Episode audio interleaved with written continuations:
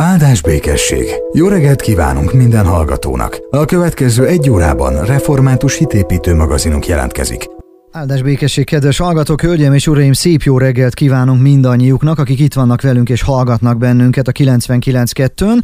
Hitépítő magazin műsorunkban egy sorozatot indítottunk el a múlt héten, Ceglidi Péter Pállal beszélgetünk, a Dunai Városi Református Gyülekezet lelkipásztorával, akit azonnal nagyon nagy szeretettel köszöntök, áldás békesség, szervusz Pali. Áldás békességet Zsolt, szia! Én is nagy szeretettel köszöntöm a rádióhallgatókat. És akkor hát nem titok, hiszen a múlt héten már elkezdtünk egy sorozatot, amivel kapcsolatosan a sátán hazugságait vizsgáljuk, és ebben próbálunk egy kicsit eligazodni segítségeddel és vezetéseddel. Ugye elmondtad a hallgatóknak, hogy egy könyv inspirált téged ebben a gondolatmenetben, és gyülekezeti helyeden Dunajvárosban egyébként hétről hétre, szintén vasárnaponként, tehát hallhatjuk ezt a, ezt a szolgálatot. Ott már egy kicsit előrébb jártok ebben a történetben. Mi a második hazugsággal fogunk ma foglalkozni ebben a, ebben a sorrendben, vagy ebben a listában. Ez pedig szintén egy megdöbbentő téma.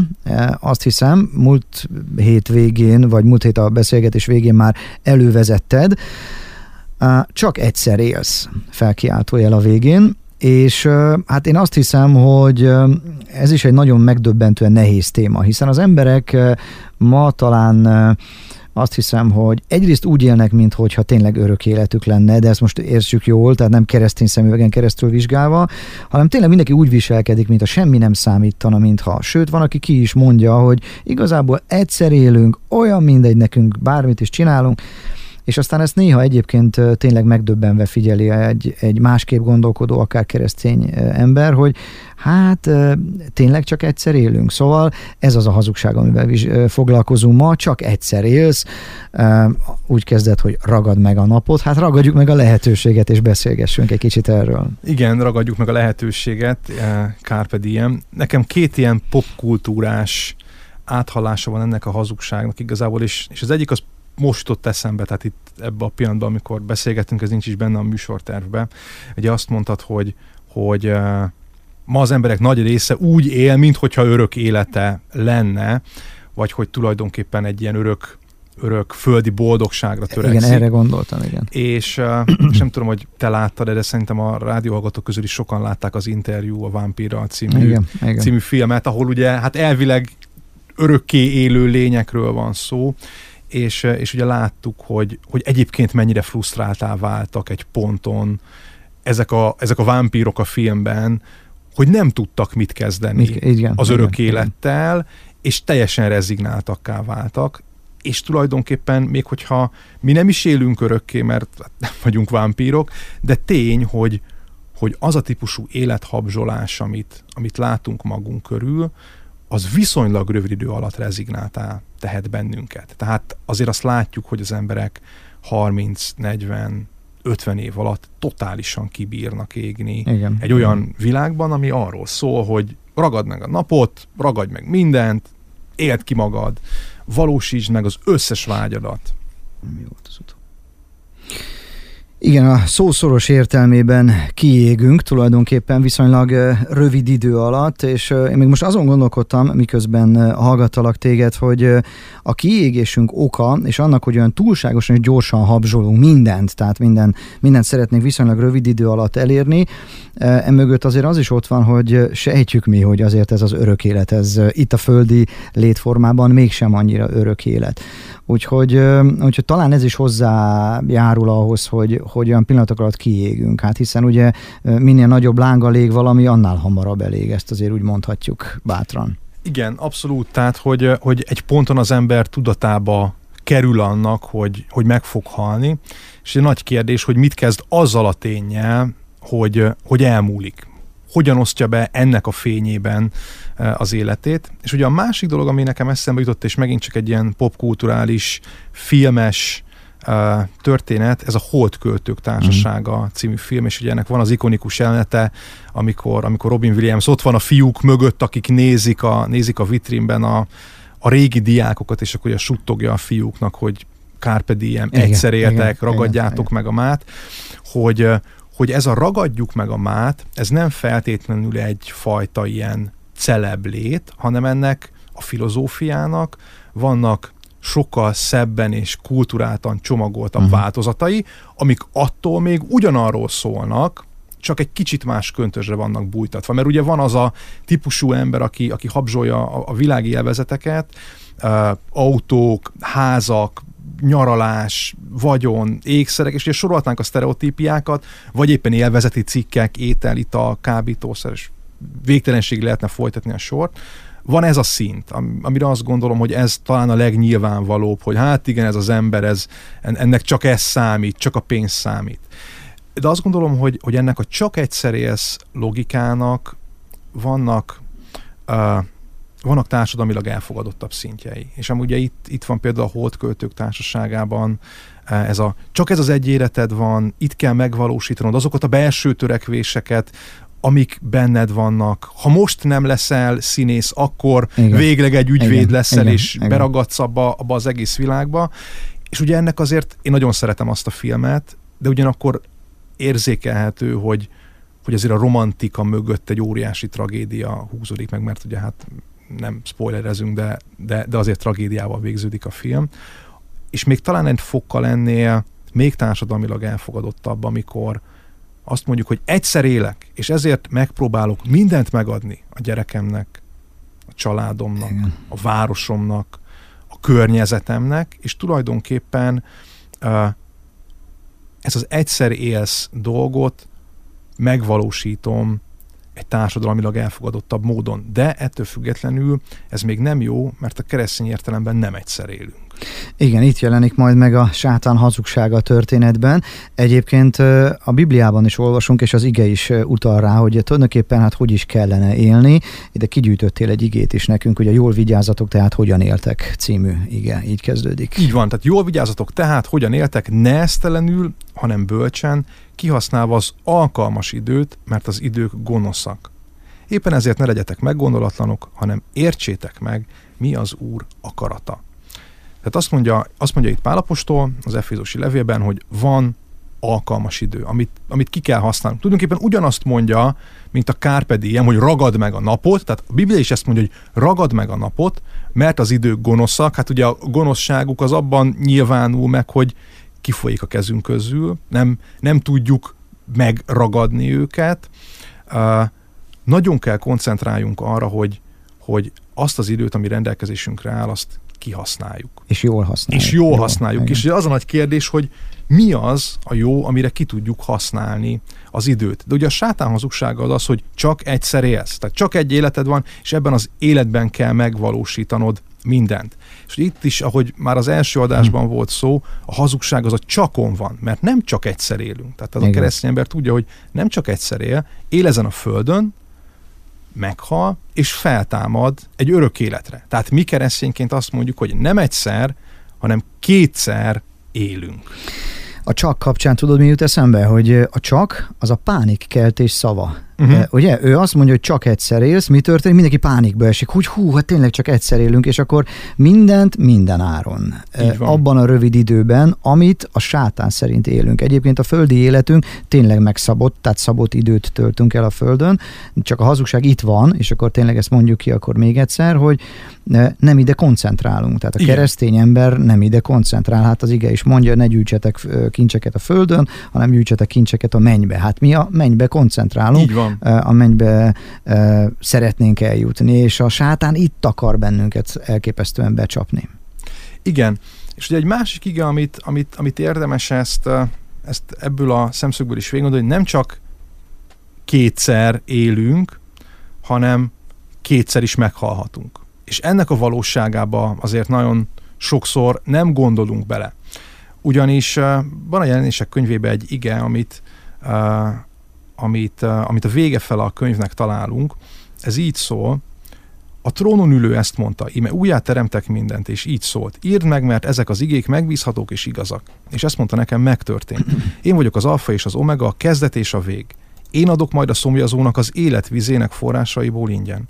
Aki győz, örökölni fogja mindezt, és Isten leszek annak, az pedig fiam lesz. És ugye hát ezek azok, akik, akik a második életre mennek be, vagy a második életre támadnak fel. Tehát ugye itt látszik, Igen. hogy nem csak egyszer élsz, hanem kétszer élsz, mert az új teremtésben ugye kezdődik egy második élet.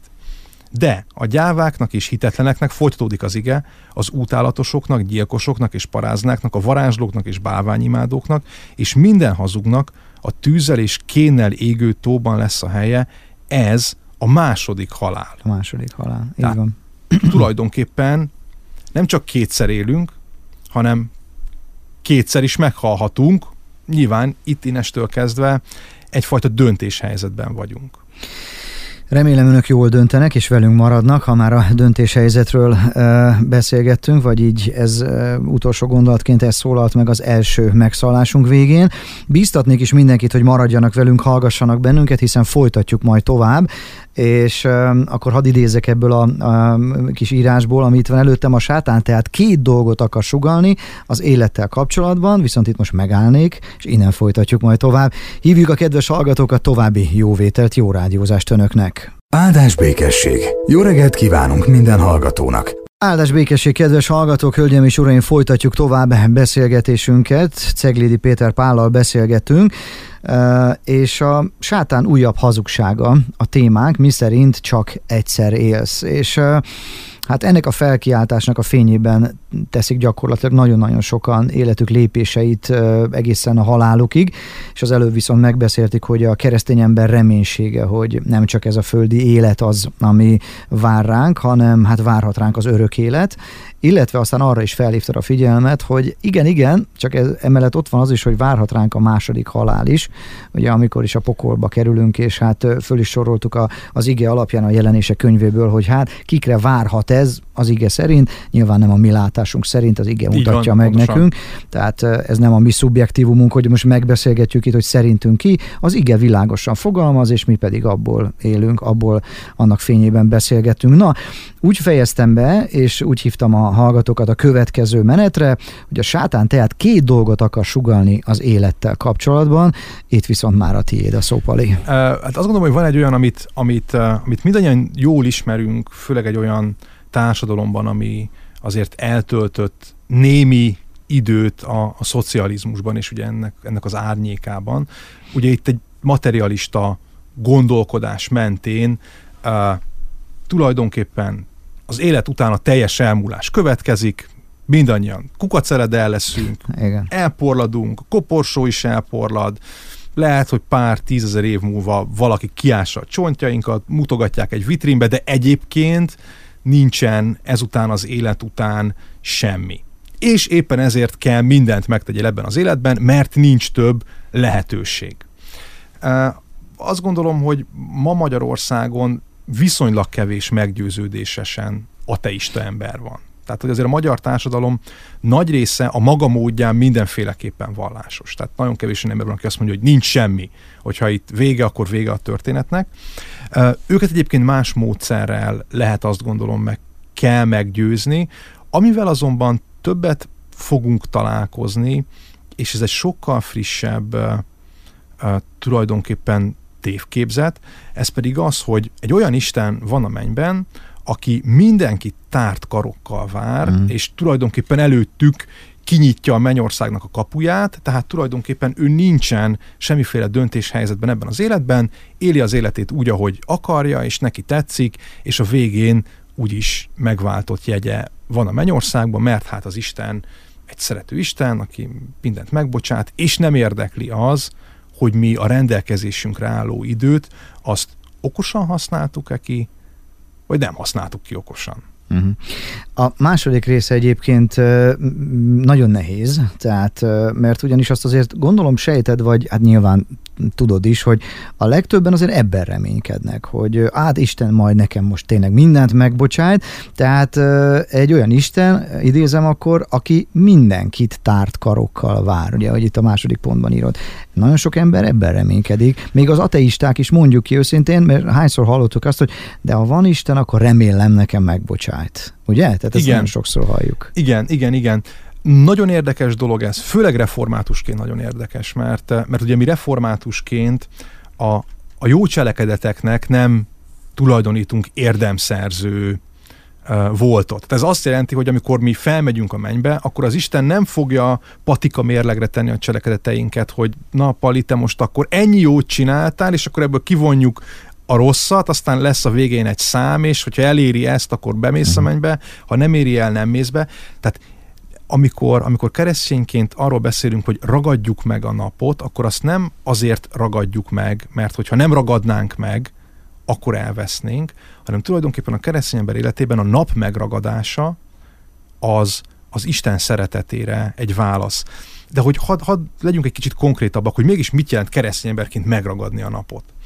Uh, én, én azt gondolom, hogy, hogy egyszer élsz, és ebben az egyszeri földi életben arra van lehetőséged, hogy keresd az Isten. Uh-huh.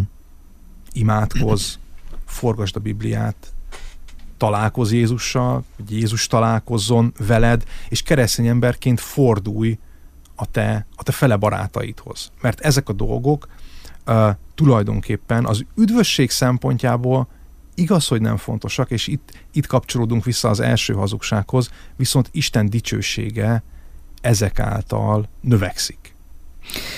Én úgy fordítanám le a Csak egyszer élsz című gondolatot, hogy ezt a lehetőséget kaptuk a, azokra, amit elmondtál. Istent keresni, imádkozni, Bibliát forgatni, ezt az esélyt kaptuk, mert hogyha ezt eljátszuk, akkor tényleg csak egyszer éltünk. Akkor, akkor tényleg szó szerint csak egyszer éltünk. Tehát én azt hiszem, hogy ha most az a kedves hallgató, aki itt van velünk, és azon gondolkodik, hogy oké, okay, de most akkor most rendben van, Pali, Zsolt, mit, mit tegyek most? Én nagy szeretettel azt javaslom, amit itt, itt a vége bejegyzésben még egyszer akkor hadd idézzem, hogy kezdjük el keresni Istent. Ebben a játékban, ebben az életben, ez az, amit most leginkább meg Igen. kell tennünk. Így tudjuk megragadni a napot, így tudjuk megragadni az életet. Így van. Keressük Istent, imádkozzunk, viccesen hadd mondjam, hallgassák a Vörös Marti Rádiót vasárnap reggelente, hitépítő így magazin van. műsorunkat, forgassák a Bibliát és keressék Jézust. Keressék Jézus, mert hogy ennek tétje van. Tehát, hogy mert nem csak egyszer élünk, hanem kétszer, egyszer ezen a földön, és másodjára vagy a mennyben, vagy az örök kárhozatban. Tehát, hogy, hogy itt vagy örök élet, vagy örök kárhozat a tét tulajdonképpen, és hogyha lehetne egy ilyen, egy ilyen praktikus tanácsot adni, amit, amit így meg, megragadhatunk, olyan annyira divatos ma, és talán ennek az egyszer élsz logikának az ilyen uh, nagy illusztrációja a bakkancslistának a készítése. Van is egy ilyen film, hogy igen, ugye popkultúrás dolgoknál igen. maradjunk, két idős ember összeírja, hogy akkor még mit kéne megcsinálni az életben. És nagyon sokan ezt a bakkancslistát nem a halálos ágyukon kezdik el gyártani, hanem már elkezdik gyártani tíz évesen. És akkor ez egyre csak bővül, hogy mit szeretnék én az Isten, vagy mit szeretnék én az élettől, mi az én bakkantslistám az élettől, mert csak egyszer élek.